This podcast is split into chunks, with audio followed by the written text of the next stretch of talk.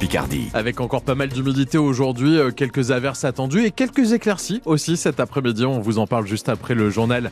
Avec vous, Pierre-Antoine Lefort, face à la pile des factures, les boulangers préfèrent couper tous les versements. C'est à Doulan que cela se passe. La maison bourgeois vient de décider d'arrêter de payer ses factures à l'État en cause des charges de plus en plus lourdes et les difficultés, bien sûr, à payer les salariés, Jeanne Dossé. La goutte de trop pour Cyril Bourgeois, sa dernière facture de charge venue de l'URSSAF pour un trimestre. M'enlever 42 000 euros euh, de mes comptes, par rapport à l'année dernière, ça fait 16 000 euros de plus. C'est dur à quête. J'ai fait euh, une opposition à la banque sur tout ce qui est prélèvement de l'État pour en fait sauver mon entreprise et sauver mes emplois. Cyril sait qu'il risque des sanctions, mais malgré ses efforts, les comptes de la boulangerie restent dans le rouge. La facture d'électricité a triplé en un an, le prix des matières premières explose. On a renié sur le confort de travail, sur le confort des clients comme les cadeaux de fin d'année, euh, tout ce qui est sac personnalisé, surtout l'aspect euh, beau du métier. On est au maximum au niveau des économies. Et en plus, impossible de dégager le salaire des employés en février, alerte Cindy Bourgeois, la co-gérante de la boulangerie craint le pire. On a peur euh, surtout pour nos salariés puisque bah, ça ferait 13 chômeurs de plus dans notre région. Alors en arrêtant de payer les factures, ces boulangers espèrent inspirer d'autres artisans. Il est temps que tout le monde se réveille. C'est pas que le monde de la boulangerie, c'est euh, tout domaine confondu. Tout le monde galère à payer ses charges, tout le monde galère à payer ses factures d'électricité. Sans amélioration, le couple pense à fermer sa boulangerie après 15 ans d'activité. Le reportage de Jeanne Dossé pour France Bleu Picardie. 300 arbres, des pelouses sur 17 000 mètres carrés. Voilà ce qui devrait bientôt remplacer la place du Colvert à Amiens Nord. Projet dévoilé hier soir aux habitants lors d'une réunion publique. Le quartier doit poursuivre SAMU d'ici 2026. Les plans sont d'ailleurs à retrouver sur francebleu.fr et l'application ici. Une énorme fuite qui concerne environ la moitié des Français. 33 millions de personnes concernées par un vol de données lors d'une cyberattaque contre deux sociétés gestionnaires du tiers payant.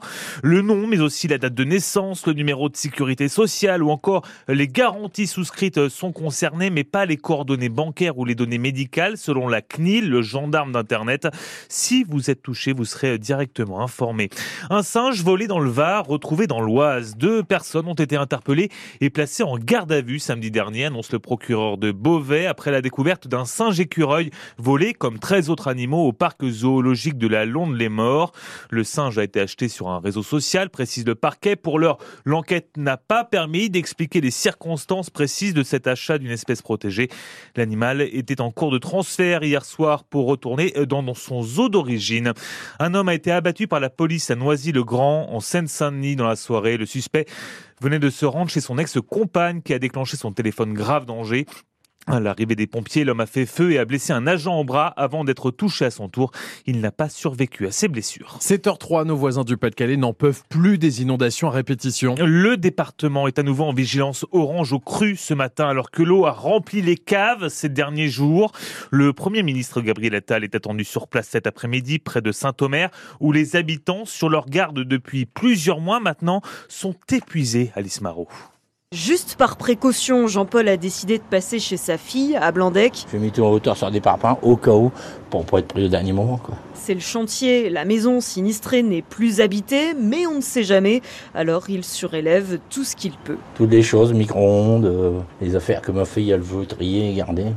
Là, il y a 70 cm, donc euh, la dernière fois, ils ont eu 50 cm. Donc on a 20 cm de marge encore en espérant qu'il n'y en aura pas plus. Juste à côté, les voisins se rassemblent sur le petit pont qui traverse là. On vient jeter un coup d'œil, hein. il est haut. Damien passe ses journées à vider les déshumidificateurs. Alors, quand il voit cette rivière gonflée... Il y a un dégoût quand même, hein, je sais pas, mais... Une fois, deux fois, trois fois, quatre fois, après, il faut pas abuser. Hein. Même dépit pour Christelle, cette eau, elle s'est déjà retrouvée deux fois à l'intérieur de sa maison. C'est déprimant de voir ça, franchement. Moi, je suis abattue. Le problème, c'est que ça arrive tellement vite, on sait pas quoi faire en fait.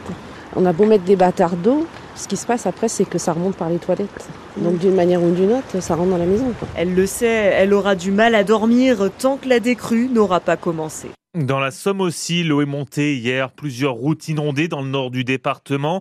Les pompiers sont intervenus à deux reprises à Grouche-Luchuel où cours d'eau, la cour d'eau a débordé et inondé un gîte, puis au château de Gézincourt. Euh, des interventions à retrouver sur notre site internet. François Bayrou ne fera pas partie du gouvernement. Le patron du Modem, tout juste relaxé dans l'affaire des assistants parlementaires, évoque l'absence d'accord profond sur la politique à suivre, notamment pour l'éducation nationale où il était pressenti. Il annonce avoir refusé le ministère des Armées. Gabriel Attal et Emmanuel Macron n'ont pour l'heure pas encore arrêté tous les noms un mois après le remaniement. Ces jours de conseil à la métropole d'Amiens, les élus doivent adopter le débat d'orientation budgétaire, c'est-à-dire les grandes lignes en fait du budget pour 2024. Les comptes sont plutôt à l'équilibre, mais l'inflation passe aussi par la collectivité, souligne Alain Geste, le président d'Amiens Métropole. Nous avons euh, en 2024 des bonnes nouvelles sur les recettes d'État, mais en revanche, nous avons aussi à prendre en compte encore euh, des augmentations de prix, l'électricité par exemple. 8% d'augmentation. Et puis euh, des augmentations liées à des mesures compréhensibles d'ailleurs d'augmentation des rémunérations par l'indice qui augmente d'une part, et par le fait que nous allons mettre en place en 2024 un nouveau régime indemnitaire qui nécessite que nous augmentions un peu les frais euh, de personnel. Et nous avons malheureusement à constater que notre programme d'investissement a été euh, augmenté du fait des différentes augmentations liées à l'inflation de ces deux dernières années et qu'il nous faudra d'ici le vote du budget définitif au mois de mars, eh bien arbitrer entre certaines euh, des mesures que nous avions envisagées car nous sommes obligé d'en différer certaines à cause de l'augmentation de l'inflation. Le conseil d'Amiens Métropole se déroule salle des assemblées ce soir à 18h à la mairie d'Amiens. Et puis, c'est bien difficile de joindre la mairie de Mailly-Maillet, les services municipaux privés d'Internet et de téléphone depuis plusieurs jours maintenant. Le problème a été identifié. Nous espérons une remise en service le plus rapidement possible, précise la mairie.